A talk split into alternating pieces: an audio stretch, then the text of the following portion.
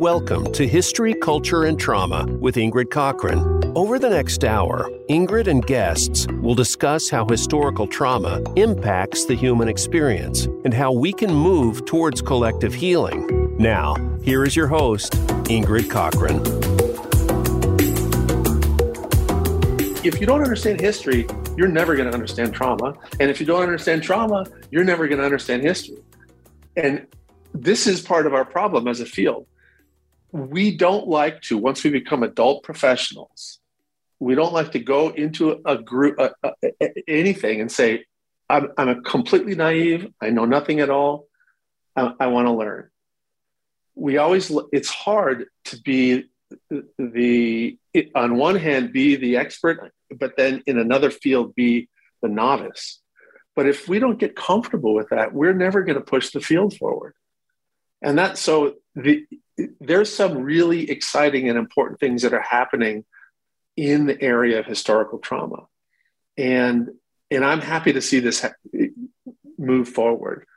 But it's it's it, part of what we we are at the infancy at, as a sort of a body of scholarly thinkers in trauma and traumatology. Um, and i and i hope that we give the social and the historical perspectives uh, about trauma as much attention and funding and support as we do to the people that are studying the effects of a drug on PTSD or the effects of some other very simple you know treatment thing that's 20, 20 sessions and i can take care of 20 years of maltreatment and chaos and threat. You know we we are living in systems that are fundamentally colonial in structure. And colonialism basically means I'm going to come into your space, your place, and I'm going to take your things and I'm going to I'm going to make you feel privileged if I give you a little bit of it back. I'm going to make you feel great if we give a little bit of, of this back. And so every one of our systems like this. One of the most white male hierarchies of dominance that still persists in the United States is academics. Make no mistake about it. I mean, academics is probably as uh, sort of racist, misogynist, power hungry as child welfare, mental health, health, all, but again, all those systems, as we know, you can just look at the data, they have inherently marginalizing and racist practices. And we just have to we, we just have to know our the real history. We have to know our real history. And we have to look at where these systems came from. And then the, here's the hard part. We have to somehow figure out how to get people to share power it's a very hard thing to do.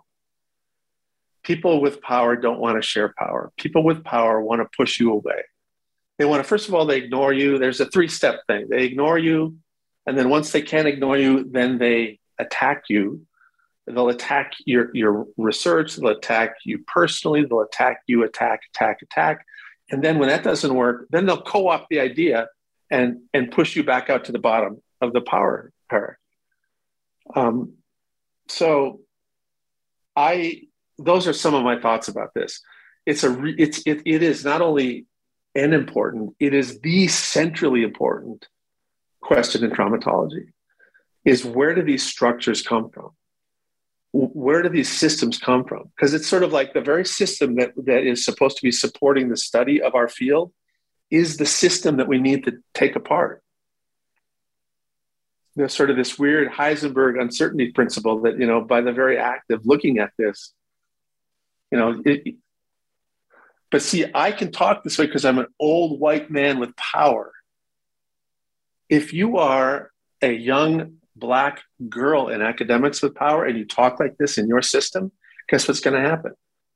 You're going to get marginalized. You'll never get tenure. You'll have to go get a job doing something else that's our system and we have to look at it squarely and we have to you know try to change it anyway i feel like i'm i hope i don't i hope the numbers don't go from 1,000 down to like 12. it's like, oh, this guy's crazy. No, thank you so much for providing that that context. That really helps to kind of frame the next question, which is as a movement, what does what does it even look like to address historical trauma in a real way? Uh, obviously, we're beginning the process of raising awareness, um, but you know we have both. Well, not just again systems, yes, but community work, the individual space. Um, what's kind of the next you know space for our movement when it comes to historical trauma to address it in a real way um, a good example you brought up how you know there's a lack of well there's a resistance to power sharing. Um, how does the work get done um, when we are unable to um, have a space where everybody's kind of on an equal playing field to get the work done? Um, this really plays out for our audience who are you know mostly volunteering or even you know getting paid within um, organizations nonprofits to do the work and often hit up on the systems trying to get the work done the bureaucracy or uh, the powers that be um, the many ways that the system really impacts actually getting the work done. Um, what are your thoughts on that? I have a lot of thoughts on that. And then actually the topic of my next book is about the systemic issues you know how how systems grow up and then how the system itself has sort of this biological quality to maintain equilibrium. All biological systems really have this i mean this is huge once you learn stress 101 right? You know you have these homeostats. You have a you you, you get above a certain range of activity. Then there are mechanisms that get you back to equilibrium. Or if you get too below this homeostat, you get mechanisms that push you back. All the systems that we've created have these, and it's very hard to change them. And so, those of you who do individual therapy, you know how hard it can be to change one person, right? And and the key to changing that person in the end, I'm going to just sum it up, is really making them feel relationally safe if they feel relationally safe with you as a teacher, as a parent, as a coach, as a therapist, then then there's they're open for taking in new information and for changing and growing.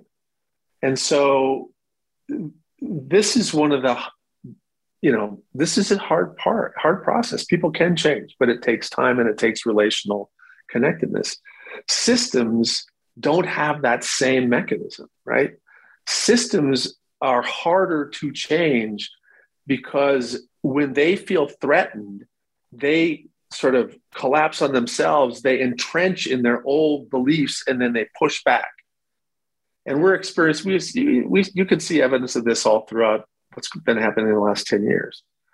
And so I've always found it easiest uh, to think about systemic change, and I'm still trying to figure it out, is that when the system is in is resource depleted, resource challenged, it, you are not going to successfully bring in a new program or sort of have a PowerPoint presentation that's going to make the system change.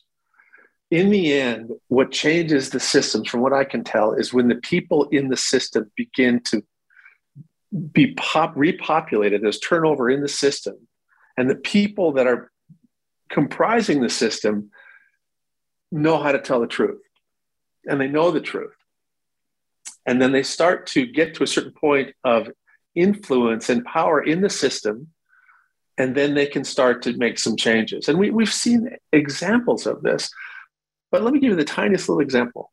From again, from my experience, I mentioned the fact that I was in developmental, in, interested in brain development and early life experiences. And there, 20 years ago, there was a public engagement campaign because Rob Reiner learned a little bit about how important, you know, that the brain develops so rapidly early in life, blah, blah, blah. And he's like, why don't I know this? Everybody should know this. So he decided to have this public engagement campaign. And he went around and he got the governors to buy on, and he got some famous people to kind of come along. And, and he did try to push all this information. And the biggest resistors were people in medicine. The biggest resistors were the, were the established experts in development who were basically, we pointed out as a field that, listen, you're not teaching this stuff. You know, you're not teaching medical students about this. You're not teaching the developmental psychologists about this. You're not learning about this. And and so there's a huge pushback. Exactly what I that that three step process happened. First of all, they ignored it, and once and they've been ignoring these things for 10, 15 years, and then because of Rob Reiner and all of his celebrity, they couldn't ignore it anymore. So then they basically couldn't attack them, so they attacked uh, sort of the, around the margins, and then they co-opted it. So some of the same people who were the biggest opponents of that politically are now some of the biggest proponents of this. And the same thing happened with PTSD. That some of the biggest people who said, "Oh, PTSD really doesn't exist," once there was money in it, 20 years later, all of a sudden they're at the top of the dominance, dominance hierarchy and the funding hierarchy of the National Centers for PTSD. It's just that's just the way this stuff works. But the hard part for me, the heartbreaking part for me is before these big changes happen, they take 30 years. Money is, Kevin, just type that. It's about money. It is about money and, and power. And money is very yoked to, to, power. But the interesting thing about this is that truth always wins. You know, I mean, and it, the sad reality, it might take many generations for it to win, but ultimately, truth wins. And the battles and the energy and the effort that people put in now about fighting racism and fighting misogyny and fighting, you know, all these other things, it feels sometimes like it doesn't stick, but it's going to stick. And, you, and if you look at the global trajectory of humankind, there's a lot of bad stuff that's happened along the way, but the, the trend is up. The trend is up. And and it takes individuals to tell the truth and learn the truth. This is why i get so upset about i mean I, I mean i love history. That's how i even as a kid i wanted to be a history teacher. I can't figure out for the world of me why people would be upset about learning their real history why why let's tell the truth why why shouldn't somebody why shouldn't we know the history why shouldn't we know that there was an intentional effort to uh, destroy the Aboriginal people. And then, after we couldn't destroy them as peoples, to destroy their culture. That happened in Australia, it happened in Canada, it happened in you know the US. I mean, it literally completely happened in Mexico. I mean, there's entire in, entire sort of tribes that are completely obliterated off the planet by the colonization by the Spaniards. I mean, we need to tell the truth. How do we get here? What happened to us that we're like this? What what happened to us now that we can actually, you know, say that it's okay that a 18 year old kid can get an automatic weapon that can throw more lead in two minutes than a brigade of Civil War soldiers in you know in a three hour battle. Anyway. Well, I mean, I think I just heard a brand new book for you called What Happened to Us. And I would love to suggest Ingrid as the co author um, of that book. But I mean, I do think because, and, and, what you've said hits home. And, and you know that I spent my, a long time in education. And there is this there's this effort right now of eliminating any talking of race or any talk of historical trauma or any talk of our country's history. Um, matter of fact, even in the county I live, there's a platform now that's lifting people because they're saying they're going to make sure it goes away.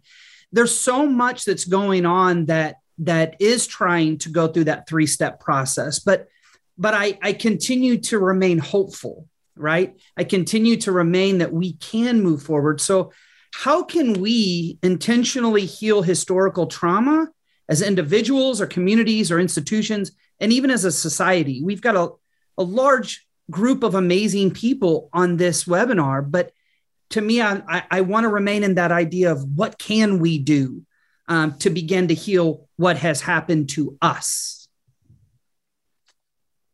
Yeah, I I think there are a lot of things that individuals can do. And I think I'm, I'm actually a big fan of um, I, I measure twice, cut once. Um, I, I, was lucky enough many, many years ago to go to, I was at the Society for Neuroscience meetings, and someone who is, had a Nobel laureate in uh, the neurosciences. And I was at a table with him and about 12 other people because I, I, was just, I was a young punk and I was, his, my mentor had been mentored by him. So it was, I was like, I was like his academic grandchild. And so somebody asked him a question and said, you know, what, what do you think is the most important thing to learn when you're a young scientist? And the bottom line was basically he'd it. I'll summarize it by basically saying that it's much better to take an entire year to think about the right experiment than to do 50 experiments a year. Uh, and, and because the key is to ask the right question to get a good answer as opposed to getting a good you know statistically significant answer to bad questions. And i think that again the academic the standards of our current academic model will reward the person who has 50 good answers to bad questions that are published than the one person that has a good answer to a good question so here's what I think we need to do, actually. I think we need to think more. I mean, I hate to say it, I, I, I think sometimes what happens in a movement is that there's a lot of emotional energy and people kind of go in all kinds of different directions and then that energy dissipates. It's sort of like a big campfire and then and then all you have is sort of the smoldering cinders. And you know you really can't cook on on the flames don't cook very well. Cinders cook so I I think that we need I I think we have to have continue to have dialogue. I think we need to listen to people more. I think we need to go out and spend time listening to the people who are we are supposed to be healing and rescuing and better understand their experience and include them in the problem solving process. They have better ideas than we do most of the time. I mean, I have to say some of the I've, I can't believe some of the stupid ideas that have come out of academics and you know some of the things I've been part of, and I, I just like, oh my god, I can't believe we're going to do this. I mean, if I had a if I had a couple of scotches, I'd tell you a few examples, but I'm not going to do that right now. Um, but you know, I, I really think we need to sh- start to understand that community and connectedness are at the core of any of our solutions. And there will be nuances and there'll be differences and there'll be interesting things and access to certain, you know, evidence-based, uh, you know, techniques can be great. But, you know, you can do all the evidence-based things if you don't have somebody connected to, you know, if a person's not connected, um, that one hour of evidence-based intervention a week is not going to, it's not going to cut it. So I think we need, as a field, to encourage our academics to spend time with people in the community. And, and then we also need to educate people in our community. I mean, because honestly, it, it, there are lots of people out there that want to do well, but they don't know as much as we do, right? They may not understand that I know you're well intended, but you don't have to ask your traumatized kid every every day. You know, did you have a dream about mom last night? Did you have a dream about mom last night? You know, that we need to basically bring up the broad capacity of our society about these fundamental um, pieces of information about healthy developmental experiences, high quality care in early childhood, you know the, the the biggest bang for your buck in being present with an infant and and all the kinds of things that can lead to an increased probability of physical, social, mental health. And I think that that's kind of what we're doing. I mean, I think that the field's doing that. I think that, you know, the fact that there's even an event like this is, is evidence that that's happening. So I think that that's a very positive thing. And then after that, oh, once people learn a little bit about this, what we've seen that's been amazing, we've seen this both in context of our community based work, but mostly within our education based work, where we can go into a school and help educators understand some of these things, just a tiny little bit of information about state dependent functioning and and you know regulation and they'll come up with a dozen really good ideas about how to change the classroom. And then the outcomes are stunning. I mean some some of the outcomes that we've seen have been almost too good to believe um, but they we've seen them and they've been sustained over multiple years and so we have a lot of re- we, we're very hopeful as an organization but we're also you know you know I, I think part of our dilemma is that we've got sometimes we have enthusiasm that's not coupled with um, content, and sometimes we have content that's not coupled with enthusiasm. You know, I mean, uh, there's a lot of people that are have done wonderful work, but they're terrible communicators, uh, or, or people that have really high quality uh, programs.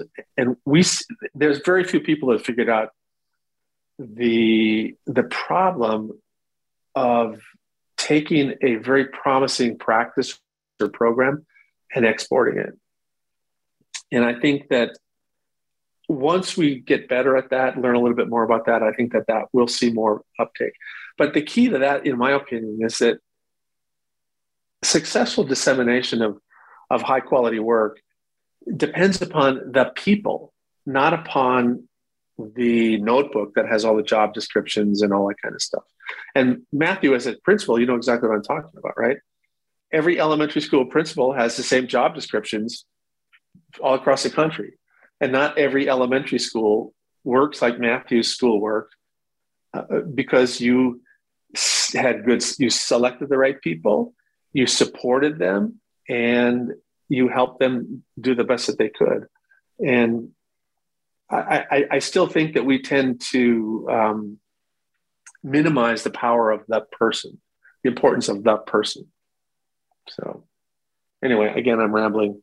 I'm off on a tangent. Sorry. No, no, that's what we're here for. um, thank you so much. You're here for my for, tangents. Yeah, I love it. thank you so much for um, for engaging with us and being present for our audience. Um, we have uh, a lot of audience questions that have come in. So we're going to kind of uh, move into this space where we are um, taking in audience questions.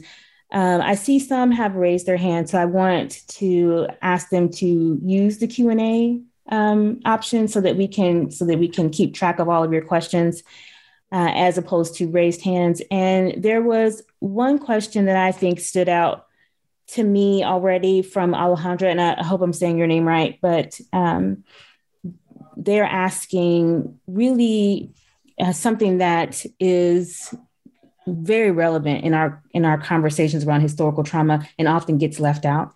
Um, we tend to be very focused on kind of like the deficit view of people of color, um, and really how do we kind of change this narrative and really focus on, again, kind of how we got here. And so, what does it look like to talk about white trauma? And um, Alejandra's question was, you know, you have children in the past who have um, been made to watch lynchings or have been fed stories from their parents through generations about why we don't trust Indigenous people or um, that African Americans and Latinos are um, criminals and that you should be fearful of them. And you know things of this nature.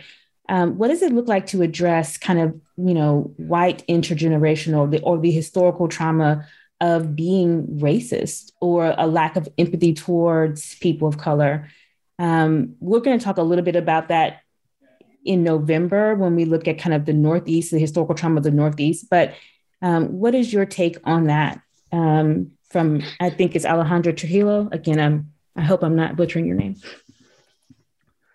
Um, so I, again, there's a lot of, you know, if you read history, um, one of the things that you learn is that the greatest slavers in the world were the Vikings. And um, they were among the greatest slavers. There are lots of people that are great slavers. They're, they're in the sort of the former Russian Baltic states, tremendous slavery and most of those individuals were Caucasian or white.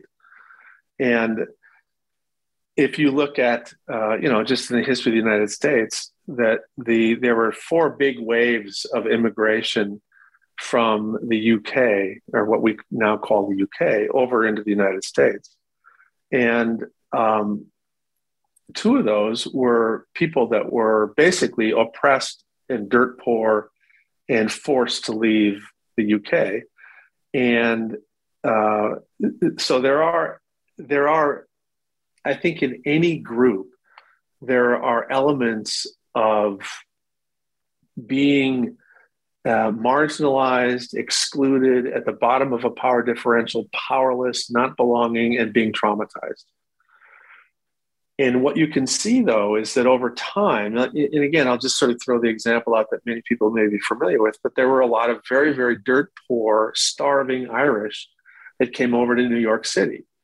And they populated, you know, the, the urban areas of New York City and created these toxic, toxic community environments where there's a tremendous amount of poverty, exploitation of the next wave of, of Irish immigrants, and slowly but surely, certain individuals amongst them rose up economically, got some power, and essentially using a whole variety of colonialistic practices that mimicked what had happened to them.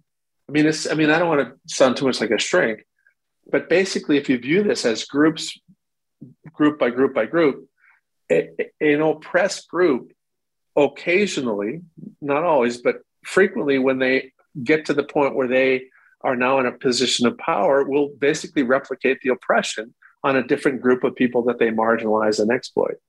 And you know, I think that this is something again that, that broadly speaking, if we understand these mechanisms, that groups tend to do this. I mean, we have a if you back up back way way up humankind only survived on this planet in the natural world by living in small hunter gatherer groups.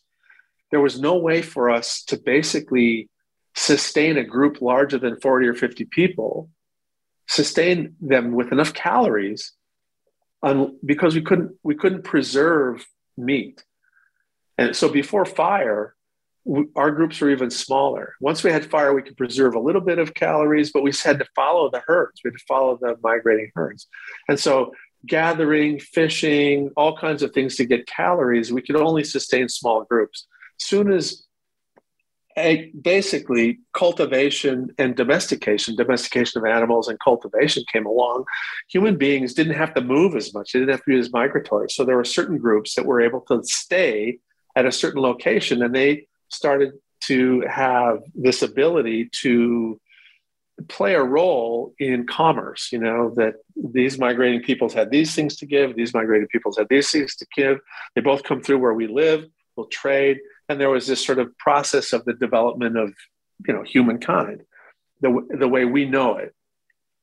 But part of what happened is that instead of having a living group where there was 40 or 50 people where there was what we call a distributed leadership model a distributed leadership model was basically the natural model of leadership in a human living group. And most of our living groups were matriarchal they, they were matriarchal because the, there was a matriarchal uh, s- sort of maintenance of the knowledge of the clan and there were certain patriarchal elements too, but it was basically either matriarchal dominant or balanced. And when somebody was good at something, they would lead. And then, when, and then when you weren't doing that task, somebody else would lead. So when you were in the village cooking, the leader was someone different than when you're out hunting for an antelope. And so there was never this huge multi layered dominance hierarchy. And that started to happen when more and more human beings lived together. And so people could start to accumulate money, basically, or power, and create that start to the beginning of this dominance hierarchy. And a big part of it had to do with I'm bigger than you, I'm stronger than you, I'm going to take your stuff. What are you going to do about it? And so power and dominance basically went hand in hand with the creation of the original system and from that point forward, all of the systems almost in human in human existence have had that element of a structure. And you know, if you think about you know feudal in in, in Western Europe and in during feudal times, it you owned the people that worked your land. If you were the you know the the, the head, head of the castle, you know your little manor, you owned them they were they were property. And so if you sold your land, you sold all the people that were on the land.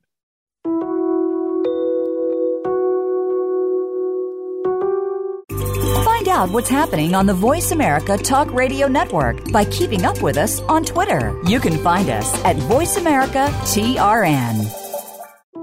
In this polarizing age of misinformation, it is critical to examine the lessons of the past on history, culture, and trauma, Ingrid Cockhren, CEO of PACEs Connection, and her guests will explore historical trauma and outline how our collective past shades our perception of today's world and our shared experiences. In this podcast, we will examine the impact of past atrocious cultural events and the impact of the systemic trauma of racism and poverty on the human experience. Ingrid and her guest will also outline what is needed for our collective healing. Please join us for History, Culture, and Trauma, Thursdays at 1 p.m. Pacific Time on the Voice America Health and Wellness Channel.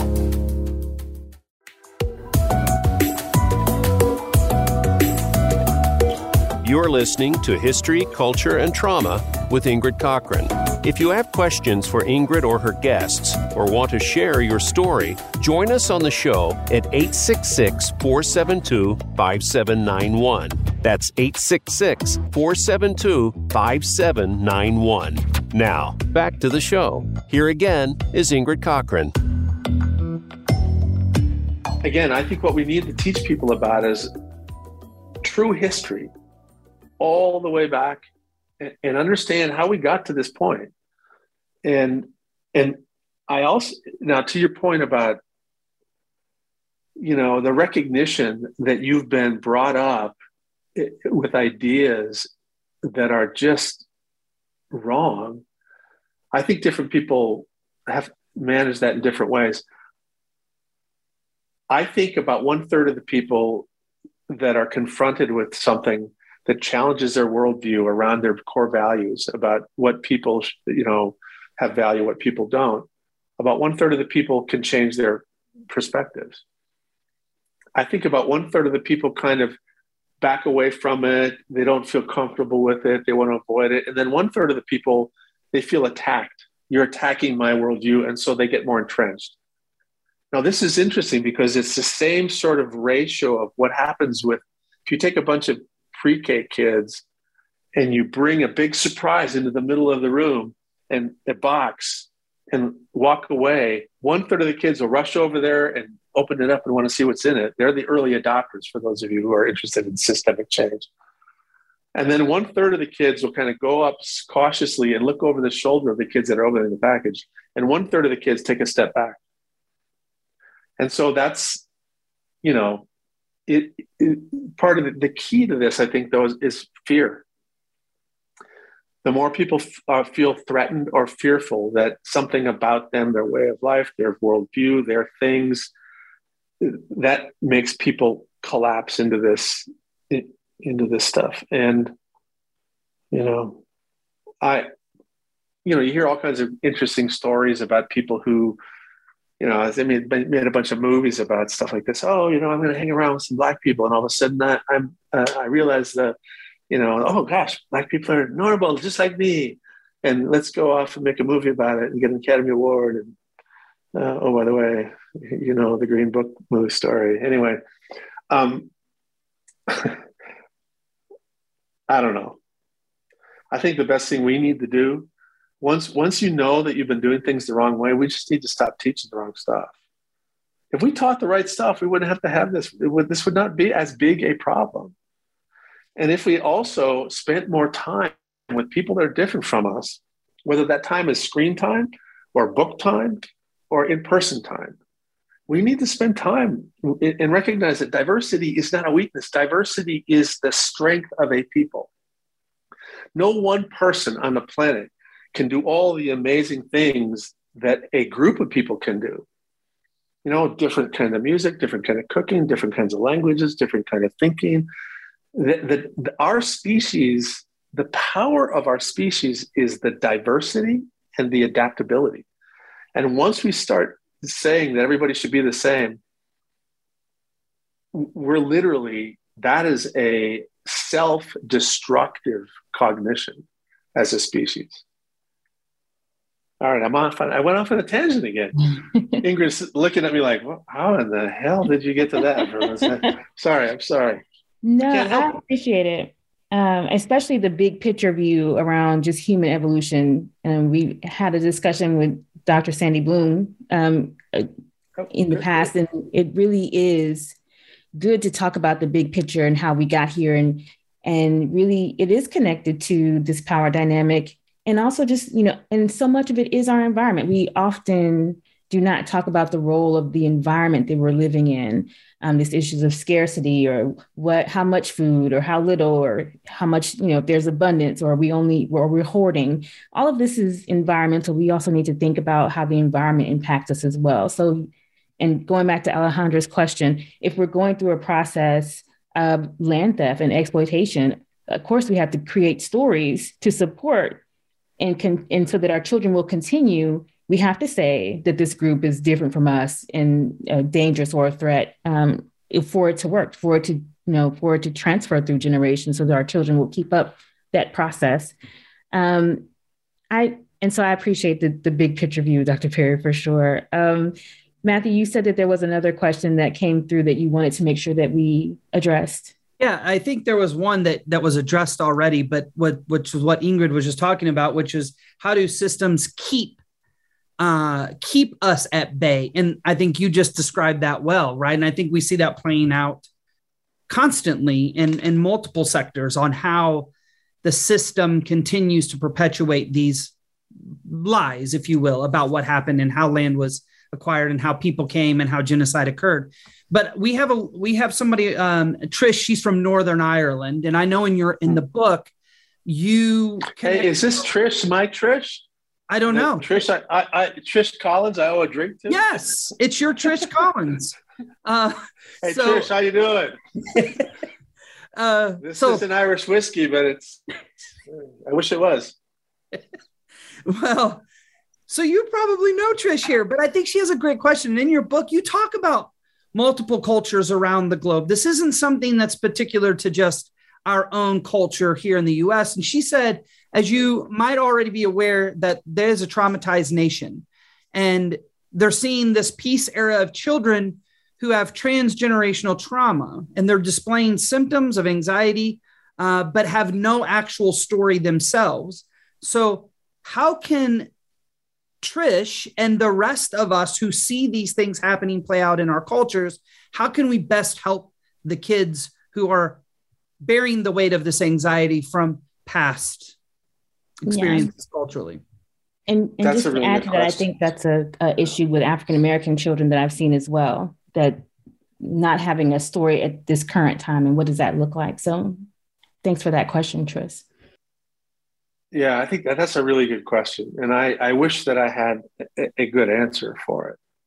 Um, it's interesting when I was first starting out uh, as a junior faculty member. Um, one of my residents that I was coming through in training was from Syria, and after we talked a little bit, he heard me talk about PTSD, and he, he said, "Listen, I think everybody in my country has PTSD." because they live with they live with fear about um, you know a neighbor could say that they were you know uh, not loyal to the regime and you know people had would knock on their door at night and kids would disappear. His brother uh, was walking home from school one day and a block away from a little bit of a protest. Uh, he got picked up and was gone for a couple weeks. And he came back and um, so he said everybody is on edge, everybody is anxious, everybody's dysregulated, and I, I've been thinking about that. In fact, many years ago, I wrote an article with a professor of history at the University of Chicago, Richard Hellie, who's now passed away, but he was an expert on uh, Russia and a certain period in Russia that they called the dark age, the Russian dark ages, which is basically a period in time when there was incredible oppression and violence permeated, unpredictable oppressive violence, and the the literature and the art that had been emerging from Russia was at a certain level, and then along came the dark ages of this oppression and community violence and pervasive oppressive violence, and it plummeted. And then, so there was a, like a 150 year period where there was just no creative content that came out of the population. And so I've been very interested in basically community climate because community climate creates basically influences where your state of regulation is. And those of you who, if you read the book or, or have learned a little bit about, uh, you know, trauma 101, when people are dysregulated, the stress response system is high, activated in a persistent way. One of the key things that happens is the cortex, the top part of the brain, you know, envision it as this upside down triangle, lower part of the brain, middle part of the brain, top part of the brain. Just you get stressed, the top part of your brain just starts to shut down a little bit. And so what happens is there's less abstract cognition, there's less uh, reflection on the past, there's less anticipation of the future. And what that means is people that are fearful are easy to lead. They become sheep like, they become overly compliant. So, terror is one of the most common mechanisms.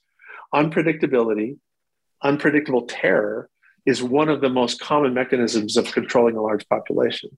And so, when that happens, though, these people are not going to be able to access lots of parts of their central nervous system that would have been normally involved in reflective cognition and creativity and, and all the things that, that are most uniquely human about us that allow us to do these incredible things that we do as our creative species. And so I keep thinking that even when there is a sort of a climate of oppression, that within that, if within your community, if your community is impacted by war, your community is impacted by community violence, if you can create a little island of safety for your child, for your developing child, that's where this starts to change. Because pretty soon, the kid who's got the was raised with safety predictability in the home and there are uh, enough relational connections to create and grow this this net of safety then they start to ha- call emperor's new clothes on all the bullshit that's going on around them. And once you do that that those regimes begin to crumble. And so the key is if you start to in your home in your one-to-one opportunities your home your community of faith your sports team your school you can create elements of consistency, predictability, nurturing, making kids feel like they belong, making them feel safe. That's the way to start the process. But it takes, you know, depending upon the degree of oppression and the intensity of oppression, which was pretty huge with slavery, right? I mean, think about slavery. You literally kidnap somebody, bring them to a different country. You, you, they're not allowed to you know, speak their language, worship their gods, practice any part of their culture. Families are spread apart intentionally, um, dehumanized in every way possible. And that goes on for generation after generation after generation. And then, boom, all of a sudden we declare you untraumatized and free. Oh, that worked out. Uh, no, well, let's just keep traumatizing you and oppressing you, marginalizing you, just giving you essentially the majority of the, the, black population after slavery. Just moved to a slightly different form of slavery. And and for multiple generations continued to be exploited. And so i think that it takes time multiple generations for these little windows of these little family based starts in the family. And this did occur even during you know, the worst times of, of slavery. There were these little pockets of resilience, of protection, of safety, of connection to beliefs, connection to family, connection to culture that helped people, you know, take advantage of this the elements of resilience that we do have as a species and carry that forward and then be more protective. You know, if you if one child can get protected in the first generation, that child can protect four in the next generation, and those four can do sixteen. And pretty soon you have a a healthier population that's able to, you know, speak truth to power, and that's what has that's what has to happen. So you you spoke the R word, right? Resilience, and that word is it's spoken a lot. We have uh, Jennifer who who wants has a question about the the word resilience and how it's used um, in our society because she feels that it's it's often off it's oftenly used of more of a like get yourself together kind of idea or pull yourself up by your bootstraps or the word she didn't mention this but grit instead of recognizing its responsibility of all of us. And so she worries that using this word in the way is almost victim blaming. So how can we continue to have these conversations and be cautious of how these words continue to be hijacked and used in different ways. Well, I'm glad she brought that up because I actually agree with that perspective. I think people, and we wrote about that in the, you know, that the one. I think I can't even remember the book, but um, I think I wrote an introductory essay about resilience, about how I don't like to use that word unless I'm being very specific about it. Because I think that a lot of times people have used that word to protect themselves from the emotional pain of other people. And it's it's a little bit like saying, oh, they, you know, they can be resilient. Go do a resilience class, go do this. But the truth of people that are have experienced some of these things, it's it's brutally, brutally painful. And it doesn't go away. You know, when you lose a child in a school shooting, it, how does that go away? It doesn't go away and you can't resilience somebody into uh, you not having to feel uncomfortable about it. So i think that's the way a lot of people tend to use it. You know we just need to build resilience into the elementary school thing. So anyway but but now resilience is a true capability of a human being but it's malleable. And and what malleable means is it's changeable. So you can have an average amount of capacity to deal with stress.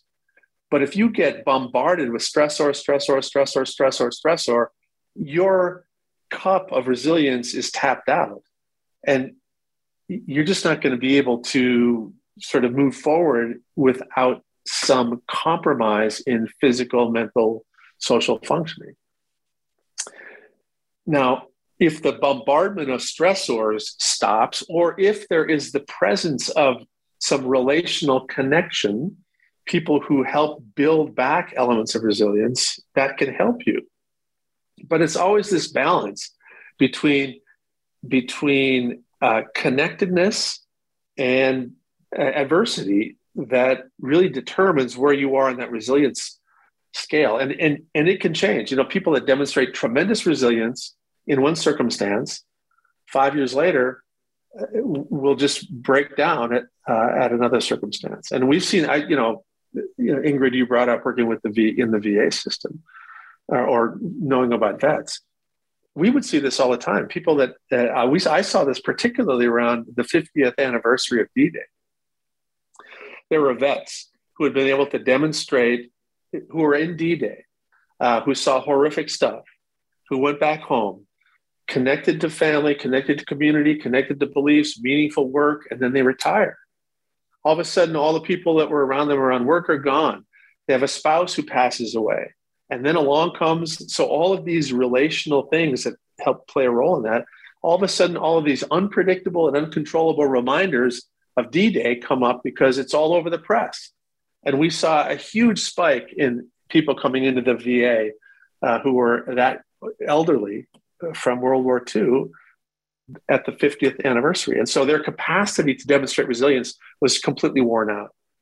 And um, so I think that that's something, again, Matthew and Ingrid, this is, goes back to what, what can we as a community do?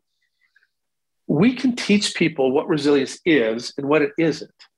You know, it's it's something that if you really want resilience in your school, you need to support music. You need to, to support drama. You need to support sports. And you need, because those are opportunities for moderate, predictable, controllable stress in context of a relationally supportive group that you belong to. That builds resilience. But don't tell me that you're going to send kids out for seven minutes of recess and we can't afford sports and music is just an add on and then say, we're going to make you resilient. That's the kind of bullshit that I am so sick of hearing at school boards because they want to catch up. So we score, you know, you know, whatever, whatever. I better stop. I'm getting real in trouble here.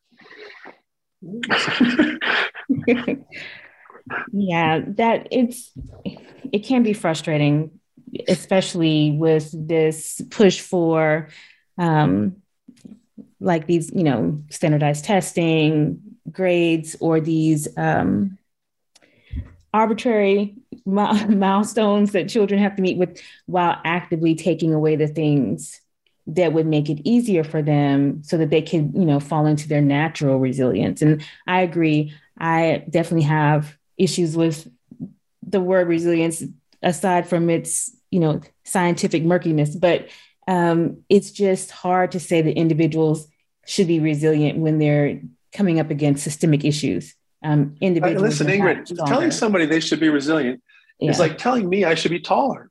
It's like, oh, you know, I, I, know I should be, but I'm not. Okay. the reality is, I don't have the physiology to be two more inches taller. It's gone. I'm not. I'm not going to get any taller. Yeah. That's the, that's how stupid people are about it. Yes. It, it's it's like saying, oh yeah, you should be able to run a mile in you know six minutes some person out there, just because somebody runs a mile in six minutes, I want you to run a mile in six minutes. Well, how do you get there? You have to train. You have to have lots of practice to get to the point where you can run a mile in mm-hmm. six minutes. To be resilient after a school shooting, you mm-hmm. have to have demonstrate lots of practice before you can demonstrate resilience. I mean, this is what this is why Oprah and I wrote this book. We want people to better understand these issues so that as they think about these concepts and the, the implications of this understanding, it will lead to a different understanding about using the language about resilience or a different understanding about you know saying stuff like well I, I never had any slaves i don't know what's my you know all, all of the kind of stuff that we hear out there it, that's sort of these these defensive tangential responses uh, will be less frequent if people really understood this stuff. Yes. And even just narrative shifting, you know, even if we, you know, how are our systems resilient? Are they resilient? You know, we can't really have these kind of conversations before we address the systemic barriers. Exactly. So we're we're getting close to time, and I have there are a couple of more questions that have come through, um, but I'm going to kind of summarize kind of these big picture questions. So, first, you know, there's a lot of talk around parenting. Um, what can we do to engage with parents, to educate parents? Uh, what is your, um, when it comes to historical trauma and intergenerational transmission around, you know, these systemic issues, what is your take on what would be, um, you know, the best practices when it comes to engaging with parents, not just schools, because there's some people asking about school settings, but uh, anyone working with children needs to take this two gen approach. So, um, what are what are your thoughts on that? Well, I think that if you look at how human beings learn things, we, we learn things best in context of story. And I think that we have this big formal education system, and it, does a good job at teaching certain bodies of knowledge to large groups, large numbers of people. So people learn to read and people learn a little bit about literature, a little bit about geography. You know, you learn a few things. Um, but I think the values and a lot of the beliefs and the things that we understand about the world, most of it comes from us watching stories reading stories, movies, TV shows, that kind of stuff. So I think one of the big tasks that we should have, um, and again, I've talked with Oprah about this and some other people. So, you know, I think that this is something that other people thought about is that we need to embed these concepts into our storytelling mechanism in our society. So, the storylines about trauma and early development and the importance of early childhood and all kinds of stuff and resilience or non resilience historical trauma, they need to be explicitly and and subtly built into our soap operas and our docudramas and you know what we what we tend to do the people in power in academics they want to make a little documentary you know they want to or they want to have a white paper consensus conference and all of that crap that they produce doesn't reach anybody doesn't reach anybody Nobody reads those things.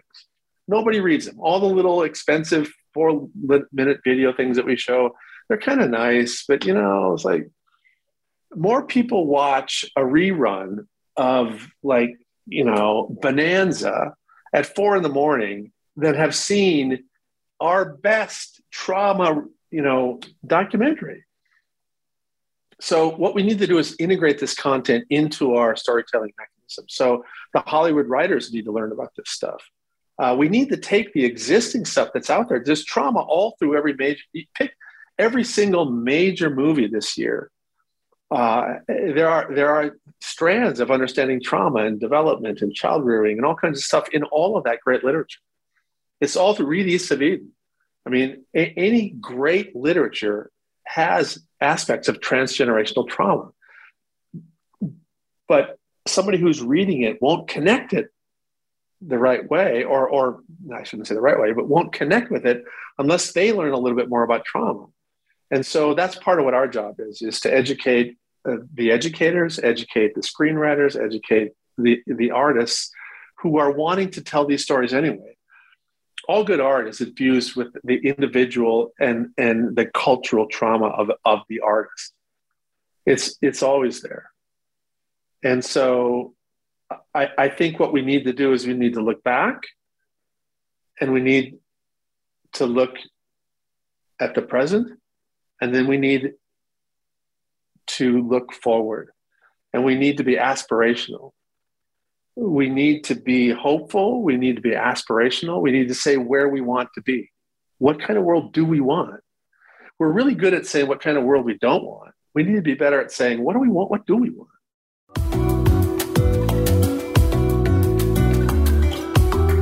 Thanks for listening to the show today.